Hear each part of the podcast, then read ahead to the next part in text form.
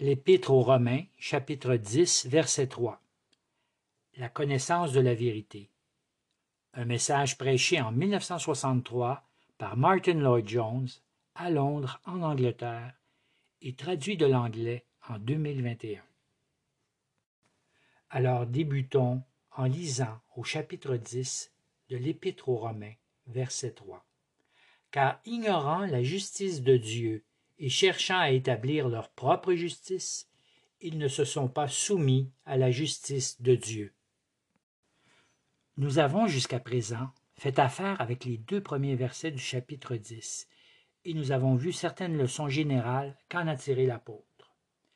Cela ne concernait pas uniquement ses contemporains, les Juifs, mais elles sont une application générale dans la vie de l'Église jusqu'à notre époque. Nous avons vu que l'apôtre était ici particulièrement concerné d'expliquer pourquoi les Juifs étaient pour la majorité hors de l'Église, alors que les gentils s'y étaient joints. Le problème général était que les Juifs avaient un zèle pour Dieu, mais non selon la connaissance. Maintenant, le mot que Paul utilise ici pour traduire « connaissance » est très intéressant. C'est le mot le plus fort utilisé dans les Écritures en ce qui concerne « connaître ». Il ne veut pas simplement dire une connaissance générale de quelque chose. Cela va beaucoup plus loin que cela. Ce mot veut dire une connaissance complète et véritable, précise et vitale. Et le problème avec les Juifs, nous dit l'apôtre Paul, c'est qu'ils ne la possédaient pas. Et il y a une autre idée qui se rattache à ce mot. Elle se réfère à une connaissance qui est le résultat d'une bonne part d'efforts et de recherches. Alors Paul nous dit que les Juifs ne possédaient pas une complète compréhension qui ne pouvait résulter que d'une étude attentive et réfléchie. Ils possédaient le zèle, mais pas cette sorte de connaissance. Et voici Paul encore une fois qui met de l'avant un principe d'une grande importance. C'est qu'une connaissance exacte de la vérité est essentielle au salut.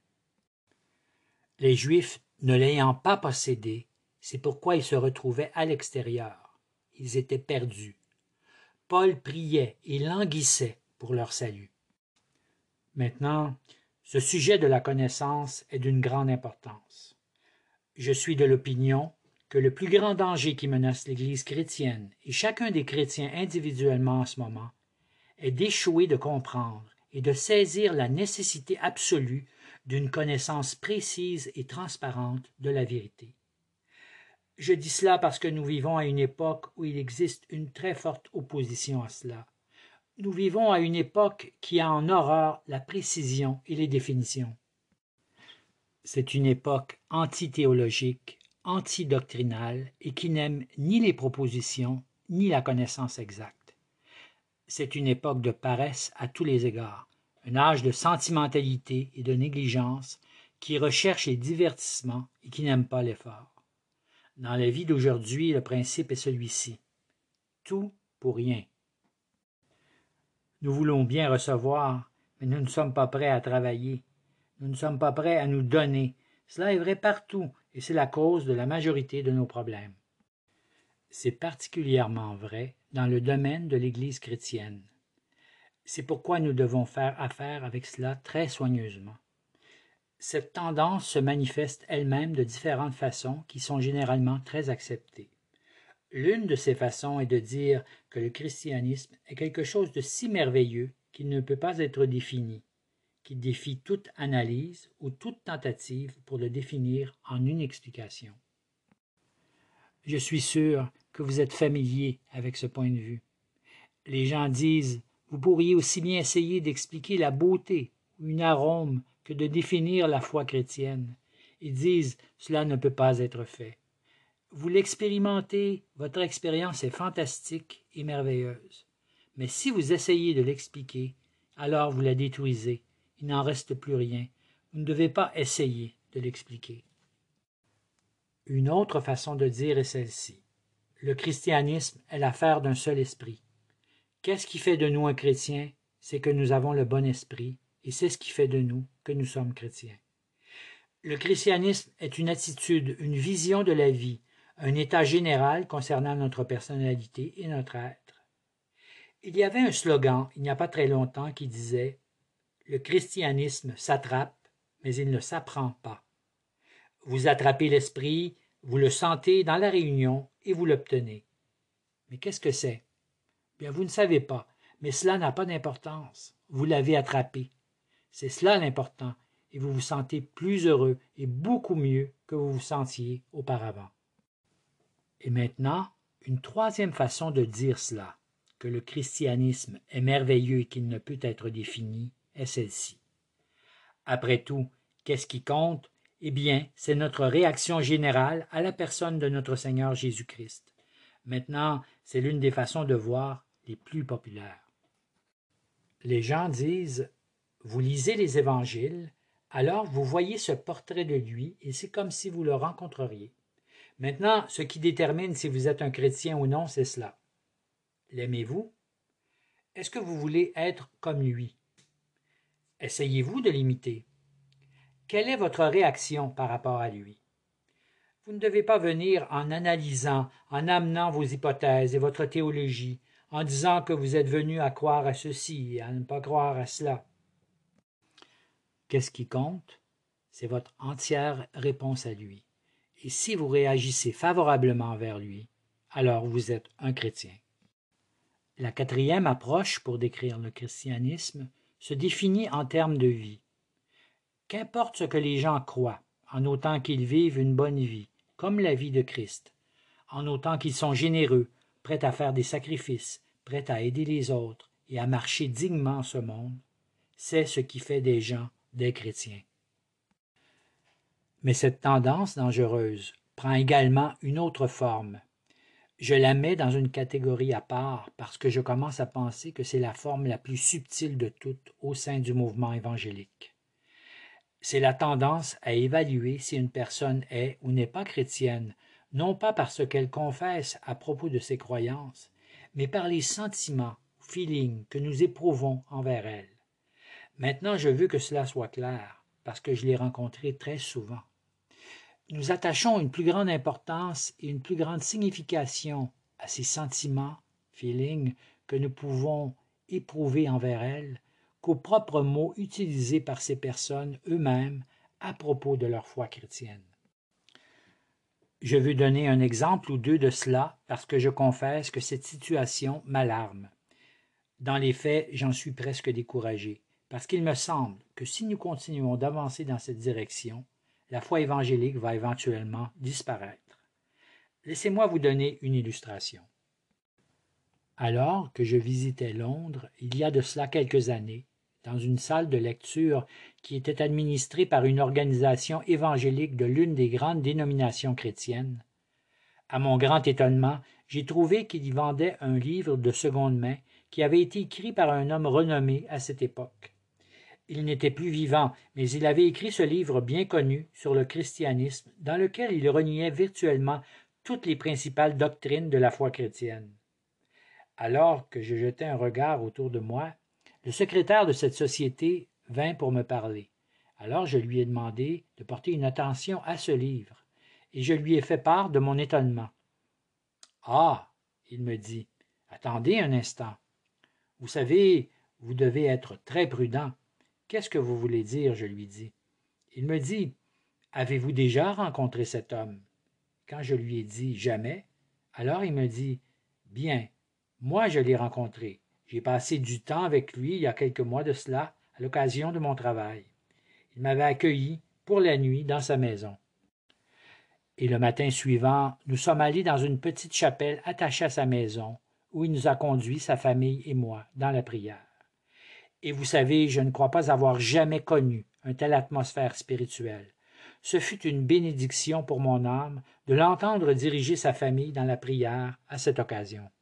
« Oui, mais mon cher ami, lui dis-je, qu'est-ce qu'il dit dans ce livre? »« Oh, je sais, il me dit.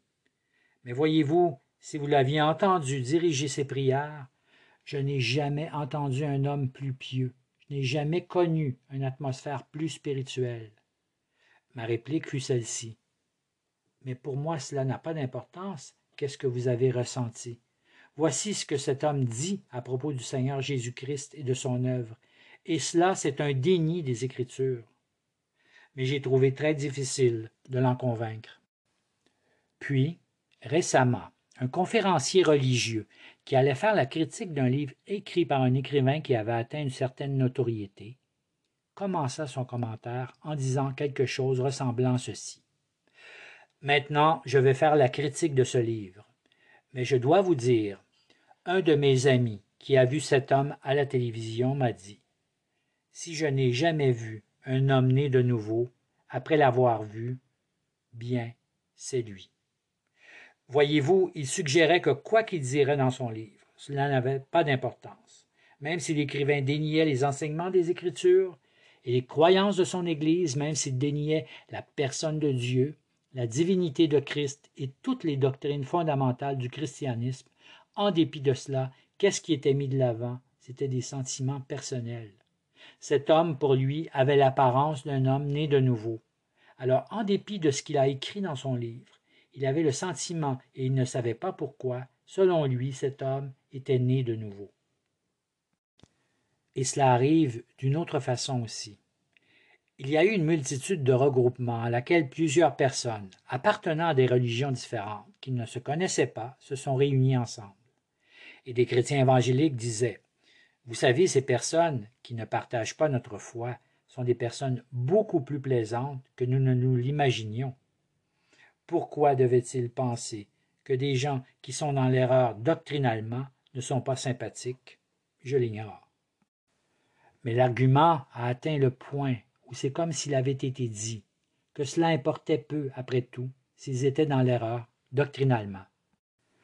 Ou pour donner une illustration finale, un jour j'ai eu une longue discussion avec un chrétien évangélique dans laquelle je lui ai demandé pourquoi il avait employé une certaine personne en connexion avec son travail. « Bien, » il m'a dit, « je comprends ce que vous me dites. Je sais ce qu'il a écrit dans ses livres. Je sais ce qu'il prêche. Mais je dois être honnête. Je trouve que je peux avoir une meilleure communion avec lui que je ne peux avoir avec beaucoup de chrétiens évangéliques conservateurs. » Je lui ai répondu, « Ce que vous voulez vraiment dire, c'est qu'il est par sa nature un homme beaucoup plus agréable que beaucoup de chrétiens évangéliques. » Mais j'ai poursuivi en lui disant qu'il ne pouvait pas appeler cela communion. Vous trouvez qu'il est plus affable et qu'il est plus facile de communiquer avec lui, mais ce n'est pas une communion spirituelle. Alors, ce sont le genre de choses qui sont dites actuellement. Cela n'est pas important ce qu'une personne pourrait enseigner, même si elle pourrait dénier l'essence même du christianisme. Si je les aime, si je suis attiré par elles, si je peux communiquer avec elles facilement, c'est cela qui compte.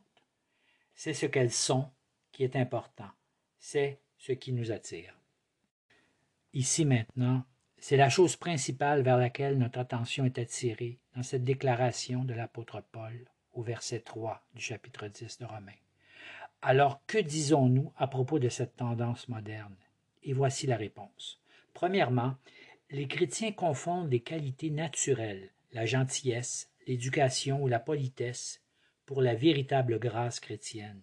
Il semble que nous ne sommes plus capables de distinguer entre les deux. Combien souvent l'amabilité est prise pour la sainteté. Quel homme aimable il est, dit-on. Ce qu'ils veulent réellement dire, c'est ceci. Il ne critique jamais, il est d'accord avec tout le monde et sur tous les points de vue. Je ne connais rien de plus dangereux que cela. Ces dites personnes aimables sont bien sûr de meilleures personnes que Jean-Baptiste ou que l'apôtre Paul. Je n'hésiterai pas à dire, en allant plus loin, qu'elles sont beaucoup plus aimables que le Seigneur Jésus-Christ lui-même, qui a dénoncé les pharisiens. La gentillesse n'est pas la sainteté. Une simple mollesse intellectuelle et morale n'est pas synonyme de la grâce ou de la possession de celle-ci. Deuxièmement, le fait que des gens soient religieux et pieux ne nous dit rien en vérité sur ce qu'ils croient. Il y a des Juifs très pieux, des musulmans pieux, des disciples fidèles de Bouddha, de Confucius et d'autres aussi. Une attitude pieuse par elle-même ne peut nous renseigner en rien sur la foi véritable. Troisièmement, quand nous commençons à nous exprimer de la sorte, cela veut dire que nous avons abandonné toute norme objective. nous jugeons maintenant en nous basant uniquement sur nos propres sentiments, impressions et réactions. Y a-t-il quelque chose de plus dangereux que cela? Quatrièmement, et plus important encore, c'est un déni complet de l'enseignement que Paul nous donne ici, et bien sûr dans tout son épître aux Romains. Les Juifs, il dit, sont perdus, ils ont besoin d'être sauvés. Pourquoi? Parce qu'ils manquent en ce qui concerne la connaissance exacte de la vérité. Et c'est cela la raison de leur condamnation. Alors nous ne devrions jamais mettre quoi que ce soit devant la connaissance exacte. C'est la chose la plus importante. Mon cinquième argument est celui-ci. Parler de cette façon est non seulement une violation de ce que l'apôtre nous enseigne ici, mais aussi de tout l'enseignement du Nouveau Testament en ce qui concerne le salut. Fin de la première partie. Romains, chapitre 10, verset 3. La connaissance de la vérité. Deuxième partie. Un message prêché par Martin Lloyd-Jones et traduit de l'anglais. Lisons à nouveau Romains, chapitre 10, verset 3. Car ignorant la justice de Dieu et cherchant à établir leur propre justice, ils ne se sont pas soumis à la justice de Dieu. Quel est l'enseignement de Paul en ce qui concerne le salut? Qu'est-ce qu'il enseigne? Dans le premier épître à Timothée, chapitre 2, verset 4, « Bien alors, il nous parle de venir à la connaissance de la vérité. » Tout dans le Nouveau Testament est expliqué en termes de vérité. Qu'est-ce que prêcher? Prêcher, c'est la proclamation de la vérité. Et c'est une proclamation exacte. Prêcher, ce n'est pas parler d'un vague sentiment, mais c'est la présentation d'un message, une cause. Prêcher, c'est quelque chose utilisant un raisonnement confirmé par les Écritures. C'est la vérité. C'est pourquoi la prédication de la vérité doit toujours venir en premier. L'apôtre le dit clairement et spécifiquement dans le premier épître à Timothée, chapitre 2, au verset 3 à 5. « Car cela est bon et agréable devant notre Dieu Sauveur, qui veut que tous les hommes soient sauvés. » Il veut dire par là tous les genres d'hommes, quelle que soit leur nation, et viennent à la connaissance de la vérité. C'est cela le salut, la connaissance exacte de la vérité.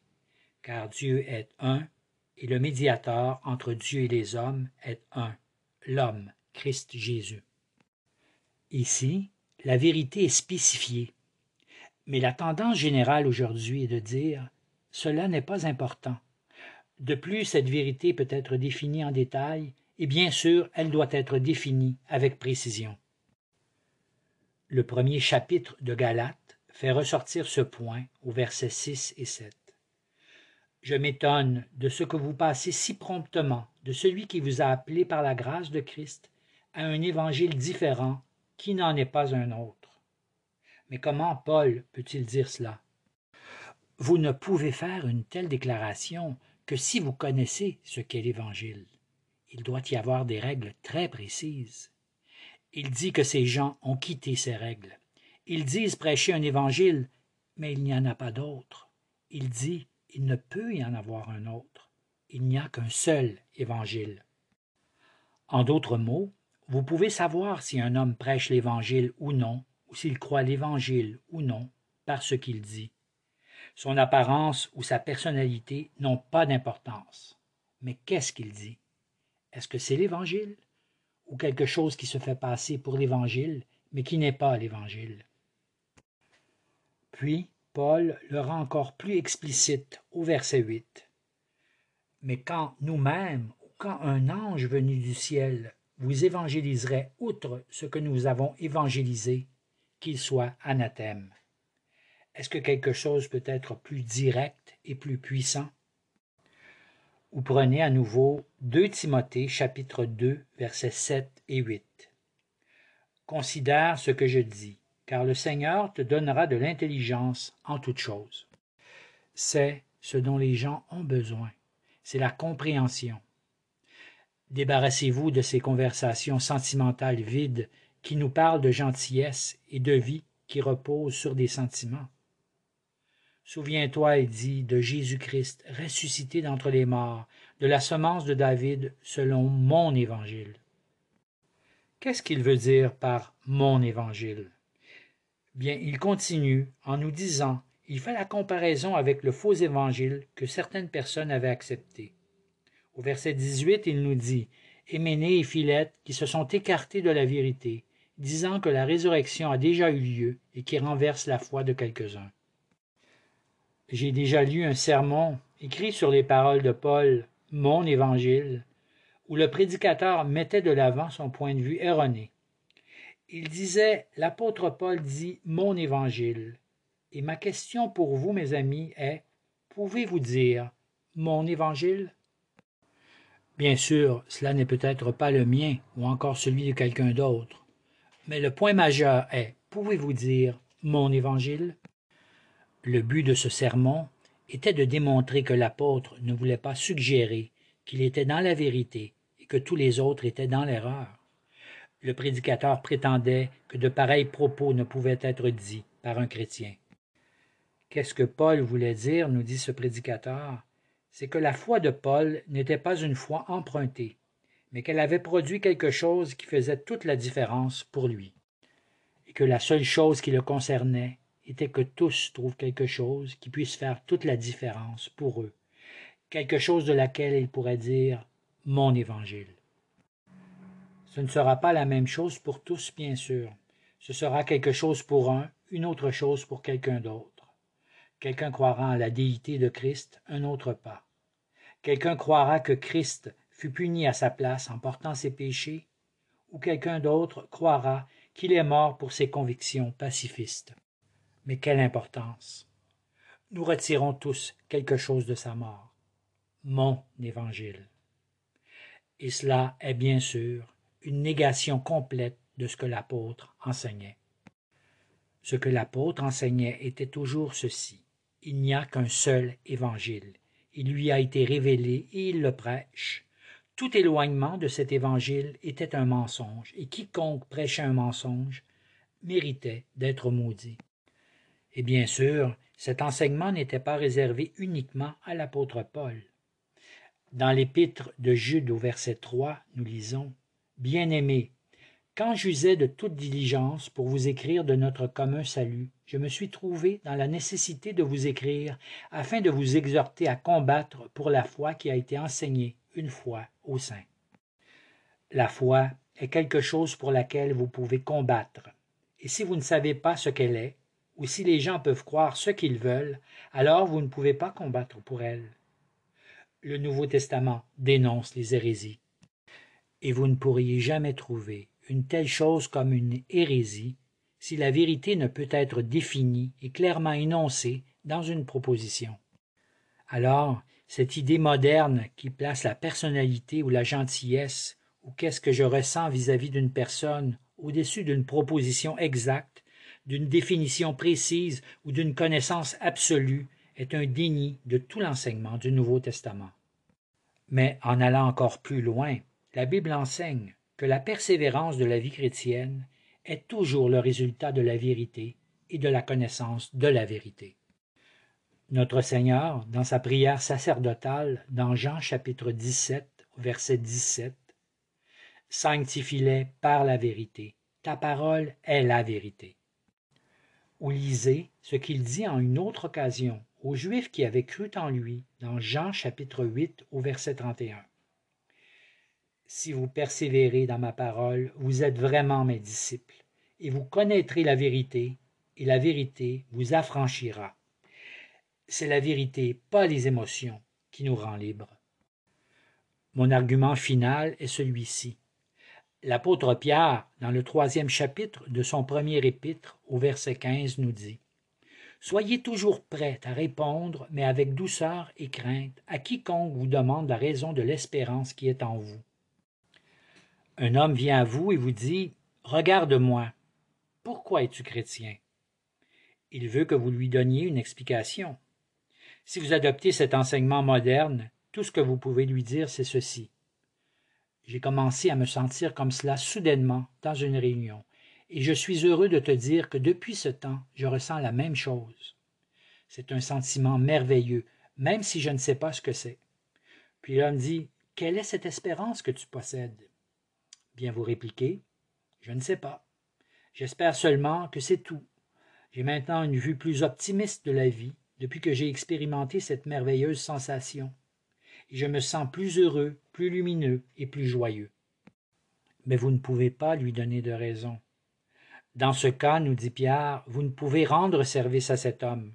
Alors ce pauvre homme essaiera de parvenir à cette expérience que vous avez ressentie, et il ira de réunion en réunion en espérant la connaître. Ce n'est pas le chemin, nous dit Pierre.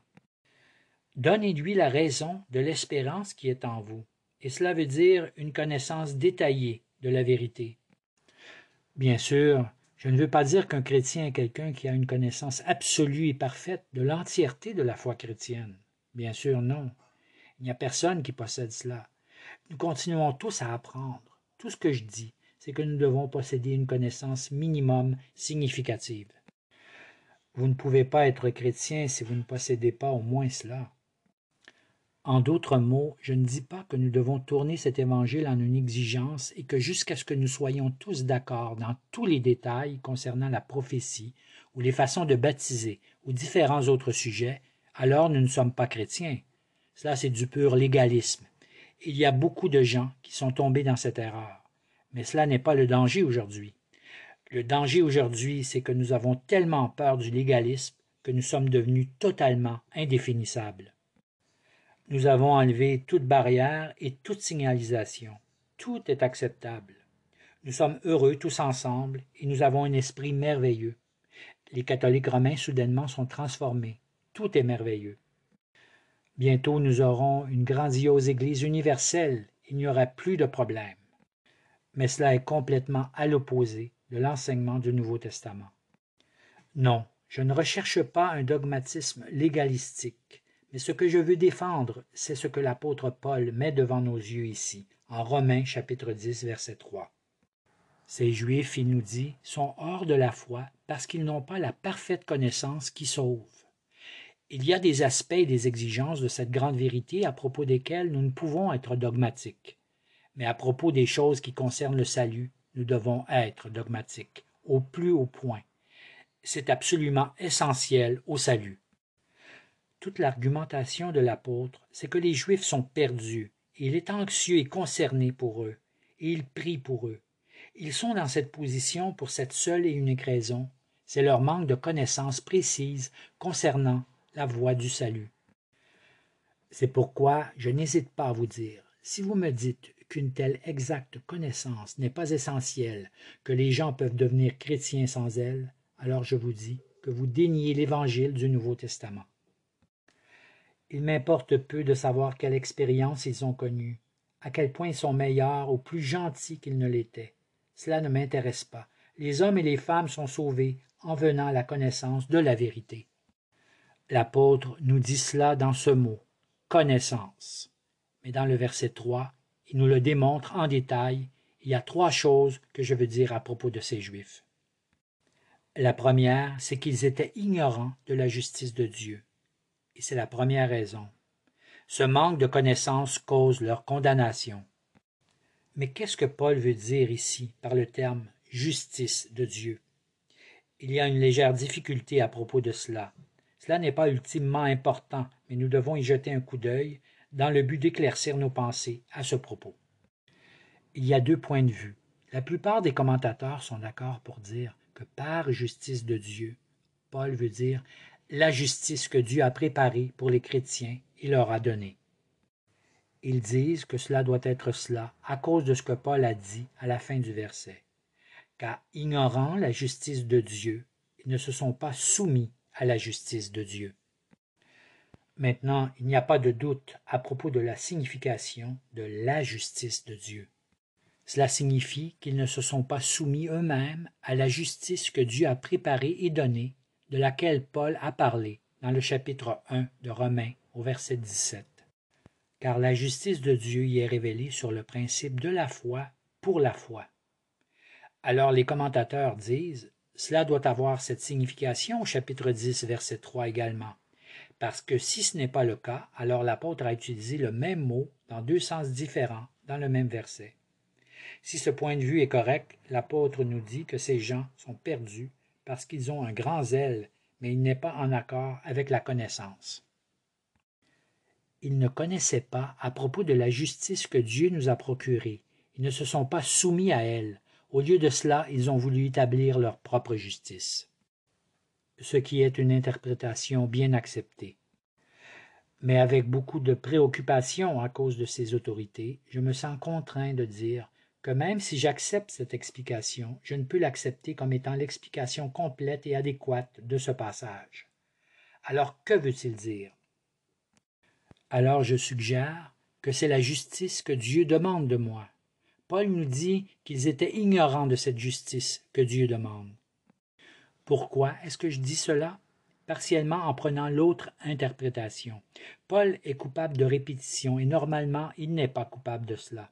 Alors, il me semble que si l'on veut démontrer l'avancement de l'interprétation du passage, nous devons accepter cette seconde interprétation.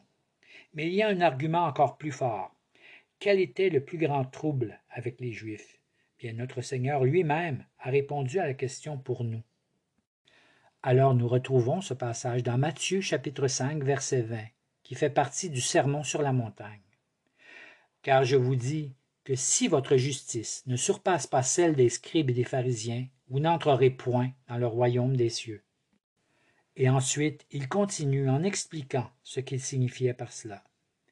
Le problème avec les pharisiens, c'est qu'ils avaient mal interprété l'enseignement à propos de la justice que Dieu demande.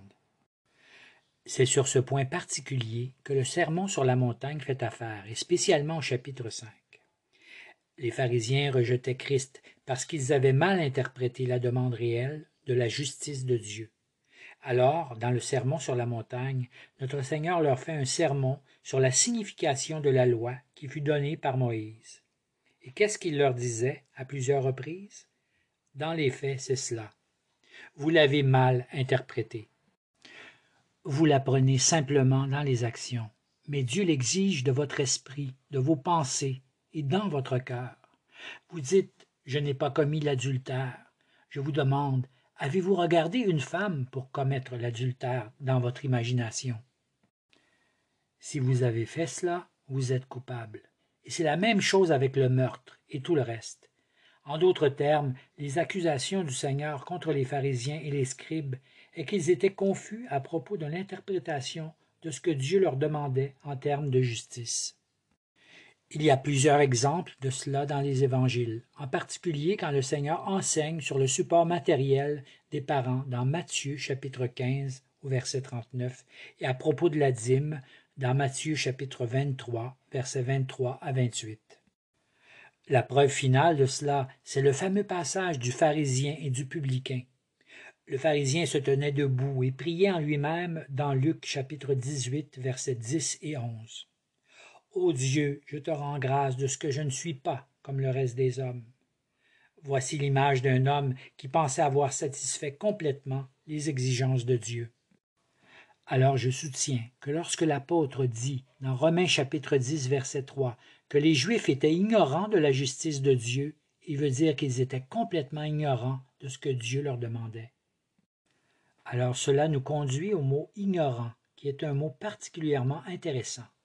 Cela signifie qu'ils possédaient une certaine connaissance. Paul ne dit pas que ces Juifs étaient complètement ignorants à propos de la justice de Dieu. Non. Leur problème, c'était qu'ils connaissaient quelque chose à propos d'elle, mais ils n'en avaient pas la parfaite connaissance. En d'autres mots, ignorance ici est l'exact opposé de la pleine et précise connaissance du verset 2. Vous voyez, vous pouvez posséder une certaine quantité de connaissances, et cela n'est pas suffisant. Vous devez avoir la connaissance précise. Les Juifs avaient une connaissance, mais elle était partielle et faussée. Ceci à nouveau était bien sûr le problème avec les pharisiens. Et n'était-ce pas le problème aussi avec l'apôtre Paul lui-même, avant sa conversion? Prenez Philippiens chapitre 3, versets 4 à 6. Si quelque autre s'imagine pouvoir se confier en la chair, moi davantage, moi circoncis le 8e jour de la race d'Israël, de la tribu de Benjamin, Hébreu des Hébreux, quant à la loi, pharisien, quant aux ailes, persécutant l'Église, quant à la justice qui est par la loi, étant sans reproche. » C'est ce que Paul pensait autrefois. Il avait pensé réellement, comme un pharisien, qu'il avait accompli la loi de Dieu et qu'il était absolument juste. Alors, quel était son problème? C'est qu'il avait une certaine connaissance de la loi, mais non pas une connaissance parfaite. C'était correct jusqu'à un certain point, mais ensuite il l'a ruiné par une mauvaise interprétation. Lui-même était une parfaite illustration de toutes les choses qu'il disait ici. Et dans le premier épître à Timothée, chapitre 1, au verset 13, ici Paul exprime son émerveillement de se retrouver dans le ministère. Il nous rappelle qu'il était auparavant un blasphémateur et un persécuteur et un outrageux, et ensuite il dit « Mais miséricorde m'a été faite, parce que j'ai agi dans l'ignorance, dans l'incrédulité. » Et quand il dit qu'il était ignorant, il ne veut pas dire qu'il ne connaissait rien. Il était pharisien et il connaissait beaucoup de la loi et des Écritures. Mais il dit « J'agissais dans l'ignorance ». Oui, c'est exactement le même mot. C'est pourquoi l'expérience de l'apôtre était celle de tous les pharisiens. Et je crois que cela confirme le message que je vous ai présenté. L'ensemble du problème avec les Juifs, c'est qu'ils croyaient qu'ils connaissaient ce que la loi de Dieu demandait, mais ils ne le savaient pas.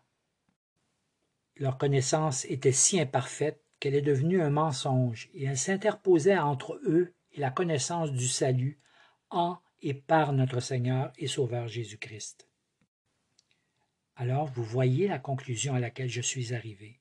Cette connaissance parfaite est absolument essentielle. Non seulement vous devez avoir la connaissance, mais vous devez avoir une connaissance précise. L'ignorance ou connaissance partielle est un ennemi. C'est la cause de la perdition des concitoyens de Paul, les Juifs. Que Dieu nous aide à voir que l'amour, au détriment et au rejet d'une pleine connaissance de la vérité, ce n'est pas l'amour, mais de la négligence, et ultimement, c'est trahir et rejeter la vérité de Dieu. Amen.